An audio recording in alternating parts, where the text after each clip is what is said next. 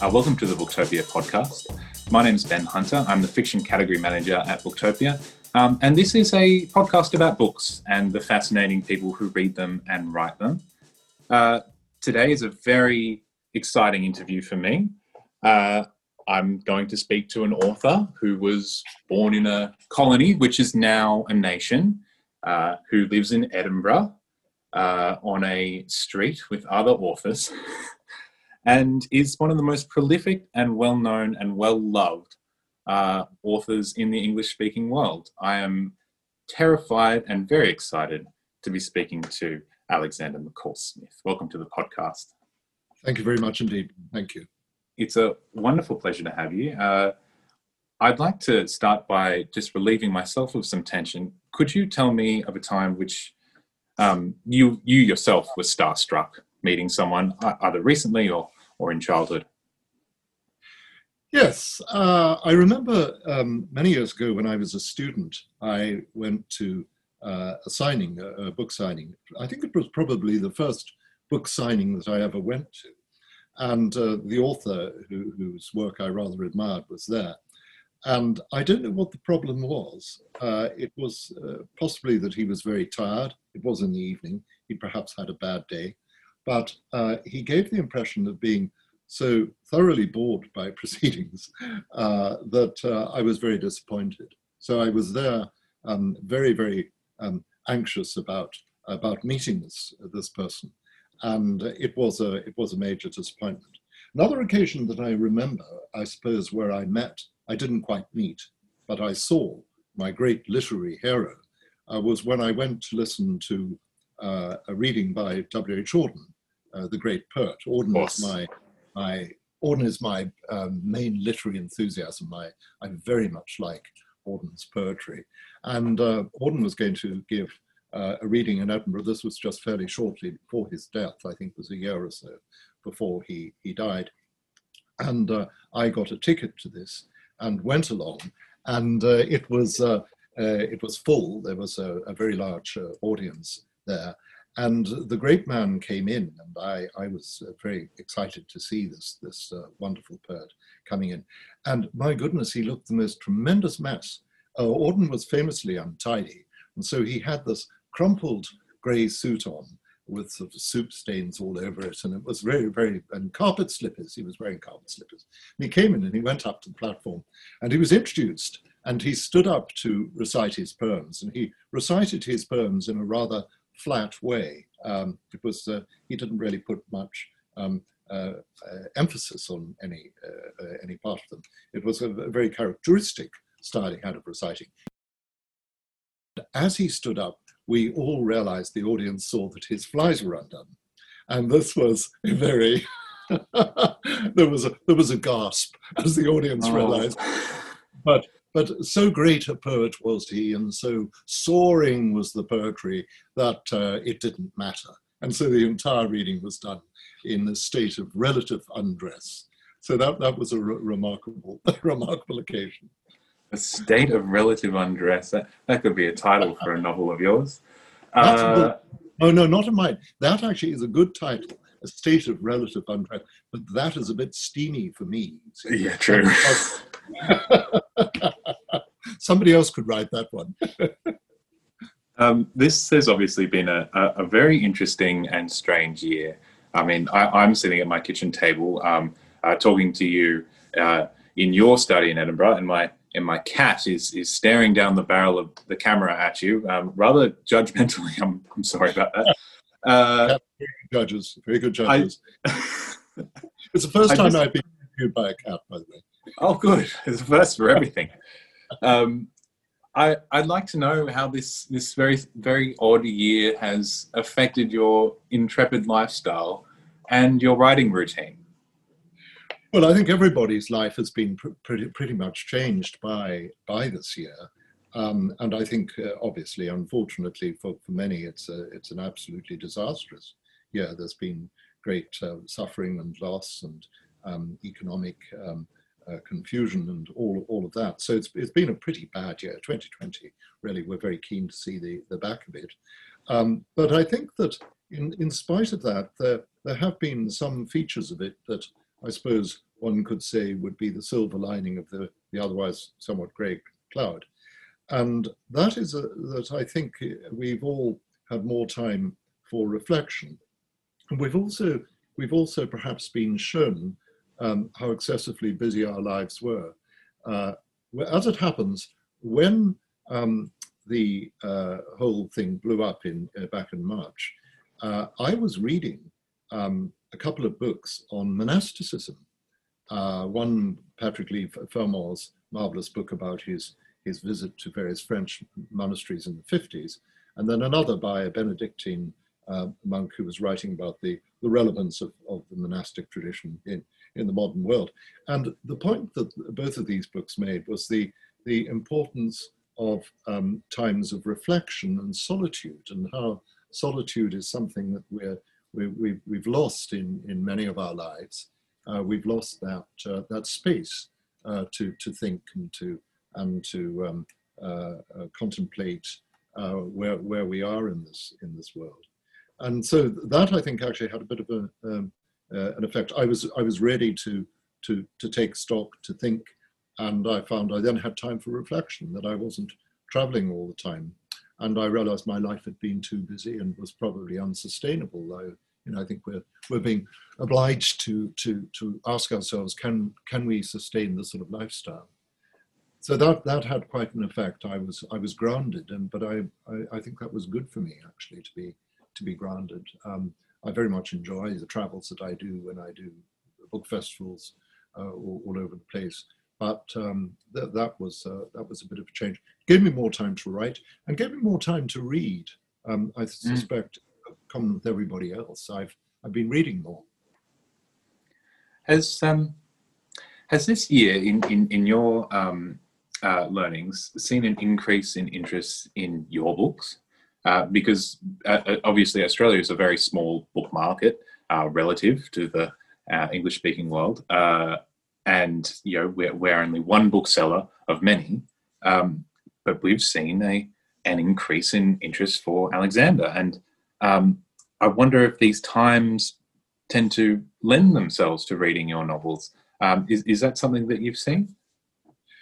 Uh, we we have seen that, yes, to to to an extent. I I think um, I, I, think that probably uh, what has happened there is that um, my, my, books uh, aren't um, they aren't thrillers, they aren't you know, books in which there's all sorts of action and rushing around.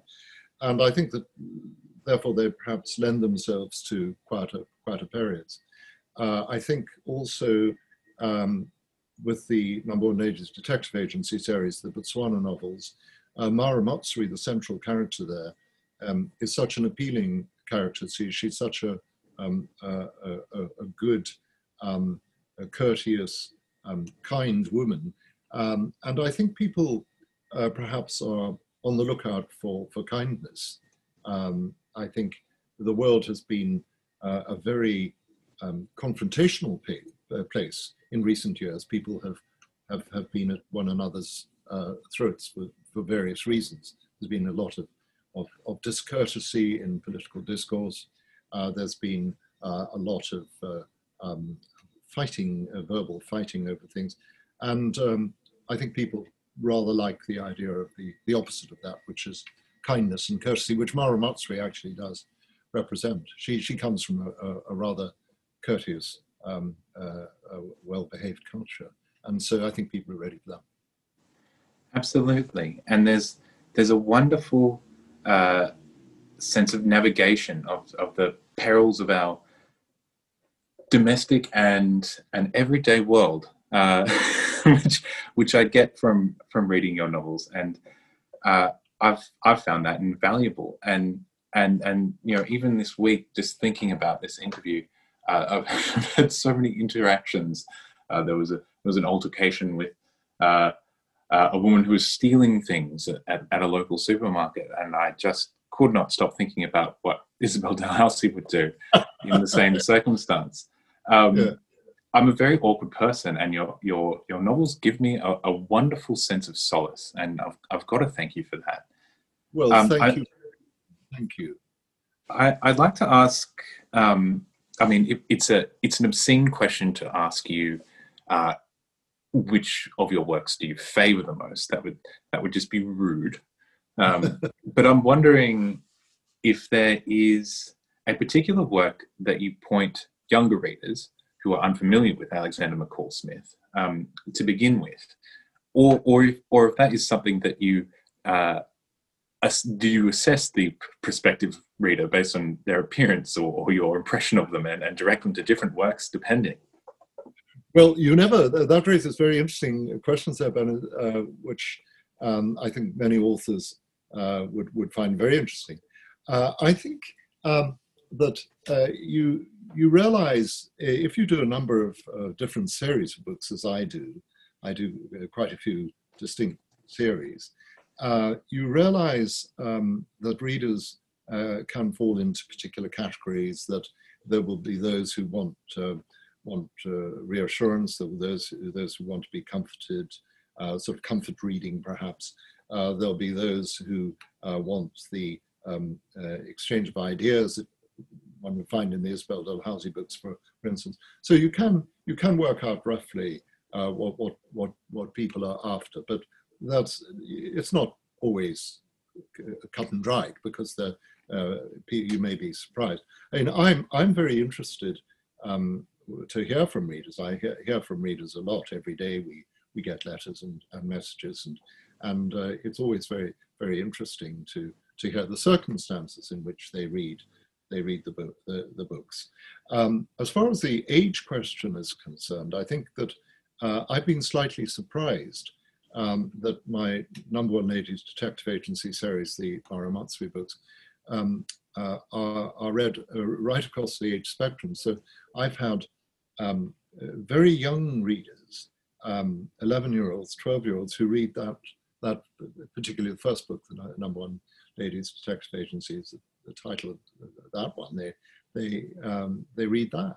And then they, uh, then at the, uh, at the other um, uh, end of the, uh, of the spectrum, uh, I get letters from people saying, um, my, my, mother's a hundred, and she's just read she's just read the, uh, the, the, the Botswana one of the Botswana books, that sort of thing.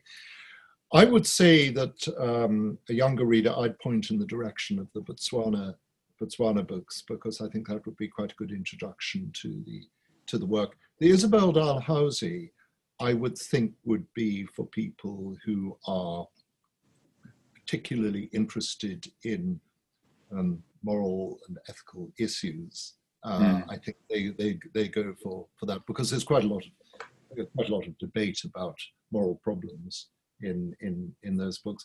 The Scotland Street books are for uh, well, I think those are for all age groups. I think those are people who want um, a bit of uh, enjoyment in social comedy. There's a lot of social comedy in the Scotland Street books. Uh, and of course, the age of the characters in the Scotland Street books, our youngest character is seven and uh, it goes up from there. So um, I've noticed that there are some some children who read those Scotland Street books and identify with this poor little boy Bertie, who has a major mother problem. He's got this extremely pushy mother. Now that may be that that is something which resonates with with children. They realise that uh, the ambitious mother is uh, is a bit of a difficulty. Yes, I, I've resonated with Bertie a little bit myself. Uh, I often talk to Australian authors, uh, um, and and I ask them, you know, uh, why, why why the struggle? Why um, why have you taken up this this cause of novel writing, um, which is you know, very very difficult, um, and and and for most people does not pay very well at all. Um, why have they entered this struggle? And uh, I'm often faced with the answer of, well, Ben, I I'm just not good at anything else. I couldn't I couldn't work in a factory or, or, or drive a taxi or, or be a nurse or, or a teacher's aide. I, I, have no, I have no skills and I have no attention span and I'm largely useless. Um, Alexander McCall Smith, you are not useless. You're, you're a very well educated man. And uh, before you were writing professionally, uh, you were a professor, uh, you were uh, you were a professor in Belfast during the Troubles, which I, I would just love to hear more about in of itself. But I, I would like to know what um, drove you to start sharing stories, to start writing stories and, and, and seeking an audience for them in the first place? What what what drove you to the call? Well, I, I think that uh, if you if you if you're a writer, it's it's because that's what you really want to do. It's something I think fairly deep within people. Uh, we are a, a story um, telling and story sharing species. Uh, we do like to to to tell stories to one another. We like to to listen to uh, accounts of what has happened, and that goes right right back through human history. I mean, the first sign of cultural activity, I suppose, is cave art. That uh, right back then we we we had little uh, pictures on the cave walls which uh, told everybody what happened on the hunt. You can see the animals being pursued and whatnot, and that's that's the that's the first, I suppose, recorded story that we we have, and this is something deep within within us. Um, we we we want to share that, and and I, I think writers write, writers just just are in touch with that. I think the the the, answer to that is that um, m- most writers uh, have a have a real urge to to tell a story, and that's because we're a storytelling species. That's that's what we do. Uh, we we want to share stories, and this goes right back. You can see the first signs of this in human culture in cave paintings illustrating what what happened on the hunt. Uh, we we need to to tell other people about what we've been doing, and uh, we we we want to share our lives with uh, other other people. I think that's a basic social impulse. So storytelling is connected with this uh, desire to uh, relate to other people or to to to share things with uh, other other people. And I think most writers feel that very strongly. Uh, they they have to have to do it, um, and they they may do it without ever uh, doing anything about what what they've written. They, what they've written may just remain in in the bottom drawer. But uh, nonetheless, it's been important for them to to to give expression um, to it. So at one level, I suppose writing is a form of of self therapy you're sorting out the world, you're sorting out your experience of the world, you're working out what you feel about the world. And uh, I think uh, uh, people uh, find that that is very, uh, very um, helpful. So I think you can't tell writers not to write because they'll be very unhappy if they, they aren't doing it in the same way in which you can't tell somebody who likes dancing not to dance. Uh, they will feel frustrated and, and, and mm. having to eat. And it's it's it's doing what you what you want to do uh, is very uh, important, whatever that happens to happens to be. Is it true that you write every day, even if you're sailing on the Caribbean or in the jungle somewhere, that you write every day, more than a thousand words or so? Yeah, I do. I, I do write every day. Um, I have to uh, because I'm doing uh, I'm doing about five or six books a year, and, and so I've got quite a um, uh, a tight uh, schedule, so to speak. Um, there are deadlines, uh, and um, uh, that's what I what I like to do. So typically, I would um, get up um, fairly early in the morning. I'm often up at say three or four in the morning, and I would then write for a, a, couple of hours. Uh, then I do go back to bed and have a second subsequent very refreshing sleep after that. But um, I, I will write about three or four hours a, a day, uh, probably, maybe not quite that, that much. I'm very fortunate. Um, I'm very conscious of my good fortune in, in that I, I can write quickly. I, I write about a thousand, thousand words an hour when I get going. And um, that's um, something which uh, obviously helps me to, to, to, to complete this, this, this number of, of books. You, you can't, as an author, you can't really uh, sit around and wait for the muse to come and tap you on the shoulder mm. uh, because the muse doesn't do that. Uh, you actually have to sit there and, and get into a, a, a routine. I think that's really, uh, really very, important. When do I you read all, do you read all your work aloud or, or a great deal of your work aloud? Uh, as I write it or after I've written it is? Uh, either. right. Uh, no, I don't. Uh, when I'm writing it, I don't read it al- al- aloud. I, when I'm writing, I'm in a sort of, I suppose the psychiatrists would call it a minor dissociative state. Uh, yes. Not quite trance, but I'm I'm uh, certainly um, uh, on another plane. uh, it's it's an interesting process. I occasionally contemplate this and, and and wonder what is going on because I don't actually have to think about in a in a in a deliberative way about what is going to happen. It just it just comes, um, and I think that's because fiction is created in the subconscious mind, and subcon- you're just accessing the subconscious mind, where I find the sentences have already constructed themselves, and I, I just uh, have to sit there and, and let it uh, let it come out. I think it's probably like playing the piano. Uh, if you if you look at the way a pianist approaches uh, approaches the instrument, the, the, pianist doesn't necessarily have to say to himself or herself, "I'm going to put my fingers in that position and play those particular chords." The chords are just played. It's it's uh, accessing music in the mind somewhere. I love that you've jumped right into a musical illusion because I, I asked whether you read it aloud because I, I, I find that your work has a, a meter that is just truly musical and it has a has a wonderful sense of rhythm.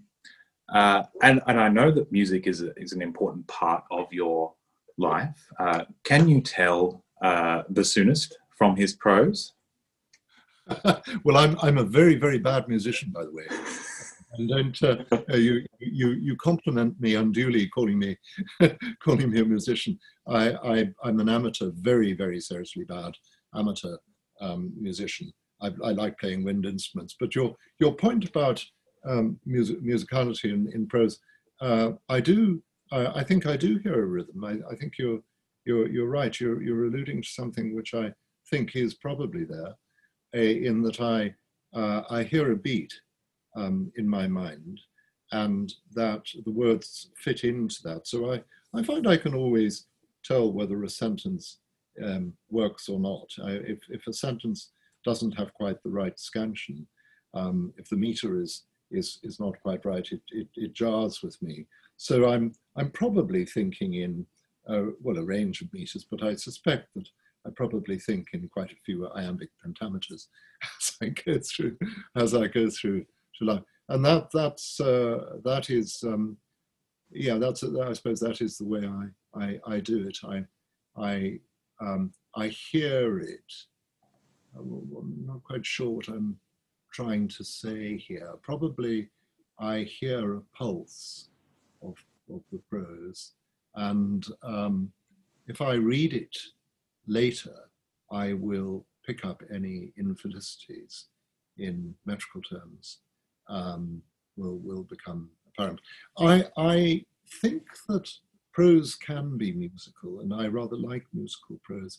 If if we're sort of extending this musical um, musical uh, analogy, uh, I think that if you if you think, for example, of the uh, the language of um, the um, uh, Anglican Book of Prayer is rather interesting. Book of Common Prayer or the authorized version of the, uh, you know, the King James Bible. Though it was gorgeous language at the time, this Cranmerian prose. Um, Man that is born of woman hath but a short time to live. Dearly beloved, we are gathered here together. It's absolutely beautiful, resonant, resonant language. And I think those rhythms um, are there in English. Uh, we can access them. Um, they're there in Romantic poetry of the 19th century. Uh, we can go, we can see these things. Uh, we've lived in a time where uh, that has been rather discounted in favor of functional prose and uh, a, a, distaste for embellishment, um, a distaste for um, inversion of phrases and all of these things. Um, we still we still see it a bit in poetry, although a lot of the poetry has been taken out of poetry, and yes. much modern poetry is is is more concerned with, uh, I suppose, images and uh, and with the uh, uh probably uses a rather terse um, form of form of language. Um, and yet, of course, we we can we can tell poetry, can't we? I think that uh, we read something and we even if there's none of the conventional features of poetry, and even if there's no um, rhyme, for example, or even if irregular meters, or there's no attention paid to meter, uh, we can we can tell that there's poetic quality. I would like to hope so. Um, you yourself have a, a new book, which is a book of poetry. Uh, it's called In a Time of Distance. Uh, would you would you tell me a little bit about that? Well, I, I write qu- quite a bit of poetry, and and uh, I, I a lot of it I've done um, as a librettist, writing for composers. I I write. Uh, I kind of have cooperated, collaborated rather, with a number of composers, uh, writing song cycles and operas. I've written three, three um, short short operas, that sort of thing. And um, I also wrote um, poetry which uh, was occasionally used in the books. So in the Scotland Street books, uh, there's always a poem at the end of the books which I put into the mouth of Angus Lordie, one of the characters, but effectively I write it for, for him. And um, uh, so I've, I've written quite a lot. And um, uh, my publisher, one of my publishers, uh, suggested that we should have a volume of, of, of poetry. So uh, I did this book in, in a time of distance. And the, uh, the title poem actually is uh, called In a Time of Distance. And that I wrote um, for the, um, for the BBC. Um, they wanted a, a, a poem that uh, they would broadcast about um, this, these the conditions of these rather mm. unusual times we've been living in. And a time of distance deals with that uh, issue of um, how we have been separated from one another, how we've um, we've we've had some of our, um, our normal, um, I suppose, sense of involvement with others uh, affected by by current uh, circumstances. And then there are other poems there which are response are a response to uh, the places that that I've been. A number of these are set in India, for example, my travels in India um, and uh, another theme which uh, which crops up in the book is um, friendship. Um, I'm very interested in, uh, in in friendship as a subject, um, as a subject for, for literature, um, and um, and and so on. So it's a collection of, of, of poetry, and I really very much uh, enjoyed writing. And it has got lovely woodcuts done by, or mock woodcuts done by Iain McIntosh, who's uh, an old friend of mine who's uh, an illustrator who's illustrated a number of my books, and he does my many of my book jackets and so on. And Iain has done these terrific um, mock woodcuts. He's not using actual wood blocks, but uh, it's the effect of a woodcut. And uh, that's the uh, that's the book in in a in a time of uh, a time of distance. I'm going to change the subject entirely now, um, conscious of time, um, but also just trying to cover this immense career in life of yours. um, I've read that there's an elephant in Botswana that is named for you. Uh, did you? Can you tell me how that came about? Well, there, there's, there's, an interesting story uh, uh, attached to that. Uh, my my latest book in the Mma Ramotswe series is called How to Raise an Elephant, and uh, the background to that was that I was in northern Botswana in the Okavango Delta uh, over the last four or five years, uh, I've done uh, something with a safari company um, in Botswana that um, advertised safaris for readers of these books, of the Mma Ramotswe books. They could go to Botswana and go on safari, um, uh, and I would be, be there at the same time. And so I was happy to do that because um, uh, it, it, was very interesting. It was nice spending a week with readers from all over the world. And uh, of course, the, the, the, places that we went were were uh, extremely beautiful and, um, and, and, interesting places. Uh, and I was coming back from that uh, last year, and I was in a, a, small town called Maun, which is in the northern part of Botswana, uh, getting onto a small aeroplane to take us out of that, um, that, that area. And I found myself sitting next to an American woman uh, who was also returning from that part of the world. And I'd seen her in the in the um, uh, in the airport, um, being said goodbye to by various people in what looked like game conservation clothing.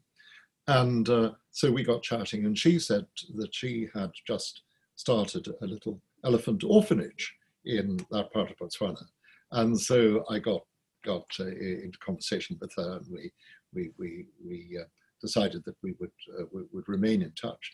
And uh, this orphanage that she started, I subsequently visited um, virtually uh, because I then the it was impossible then to get back to Botswana after circumstances had um, changed, and I was able to to to to see um, the little elephants in this orphanage. they take elephants whose mothers have been shot by poachers, and this is a very sad story because the poachers shoot the the, the, the, mother elephant and the baby is left there. And the baby will either die of um, uh, dehydration or be attacked by predators.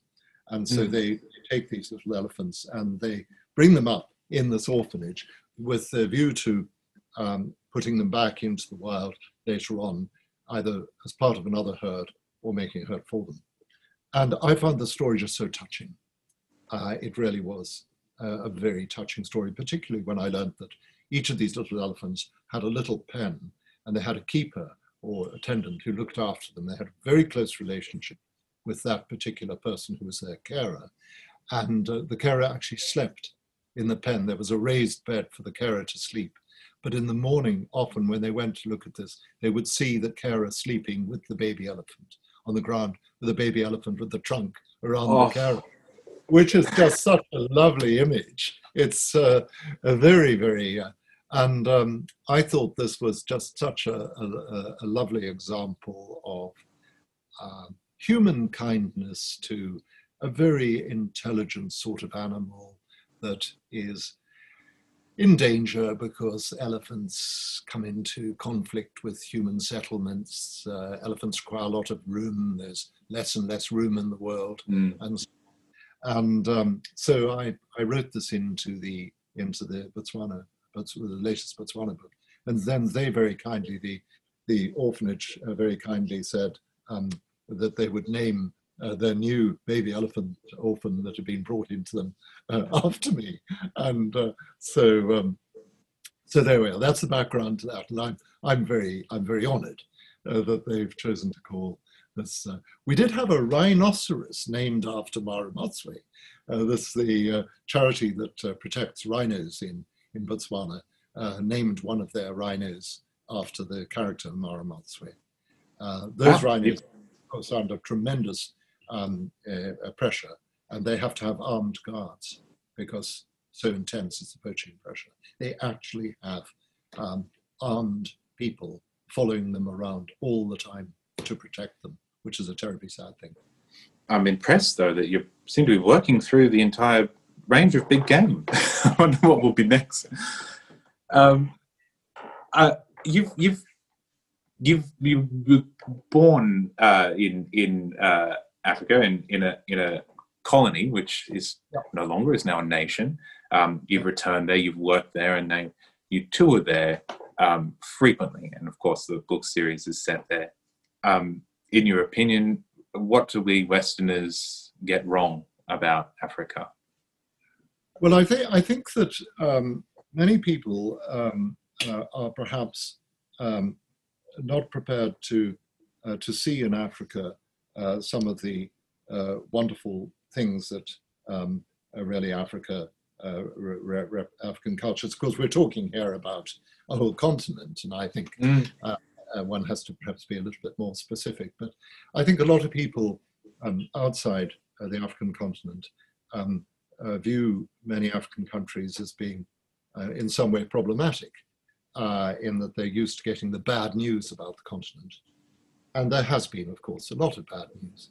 Um, but I think it's it's wrong to judge to judge it by by that and um, uh, not to realize um, that um, the uh, African cultures uh, have a great deal to offer and are um, uh, are in many respects admirable. It's it's a, it's a, it's a pity that that the um, I suppose the problematic side of of Africa's 20th century history and early 21st century history as well, I suppose, has tended to to create a slightly negative Im- impression because uh, what um, uh, what one should get from it, um, might get from it, is uh, wonderful um, uh, human values.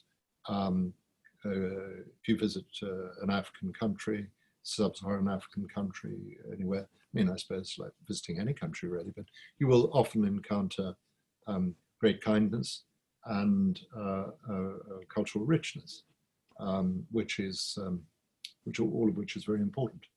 So what I'm saying is um, there's a lot of good news uh, that can uh, that can come out of Africa, a lot of achievement, a lot of example.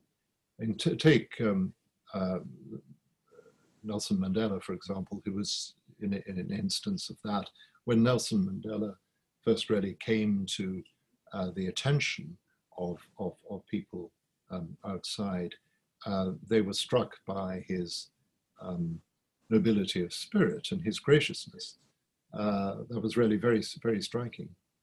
Um, I think if you went to a country like Botswana, in fact, people often report this to me. They go visit Australia, uh, uh, Botswana. They've they've read the read the books. They visit Botswana, and they uh, report on the um, uh, on the courtesy and the decency of the people that they they meet.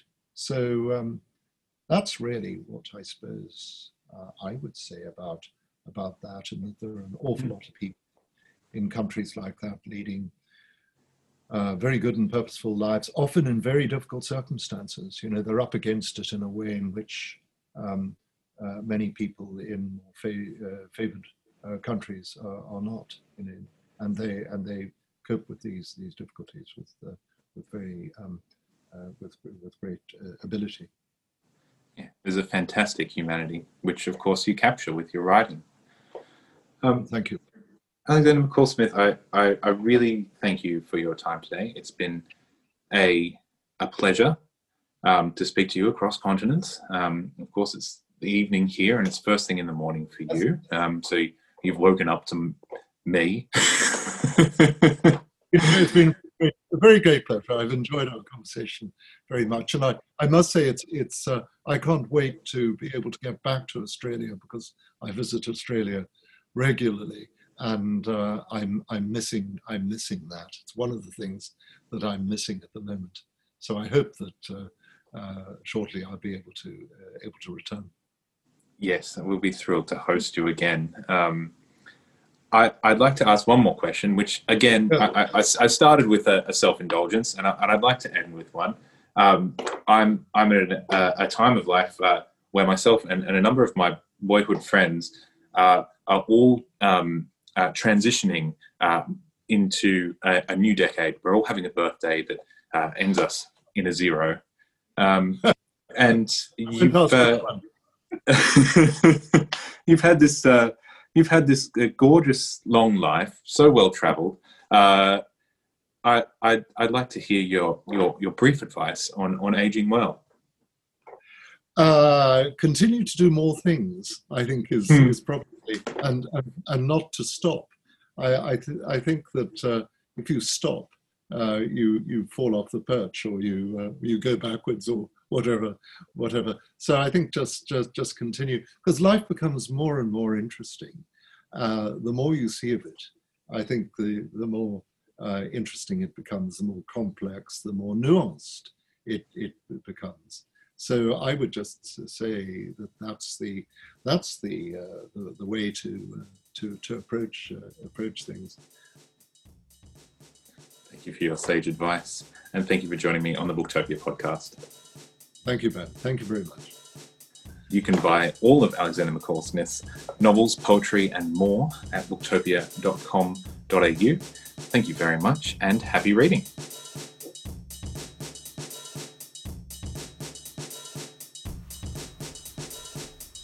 Thank you for listening to the Booktopia podcast channel. Don't forget, you can subscribe to us on SoundCloud and iTunes for free and get access to hundreds of author discussions, book analysis pieces, and more. Or, if your eyes need a workout, head to Booktopia TV on YouTube. Don't forget, for all books featured in this podcast and for access to a whole bunch of other fun content on our blog, head to Booktopia. Australia's local bookstore at booktopia.com.au.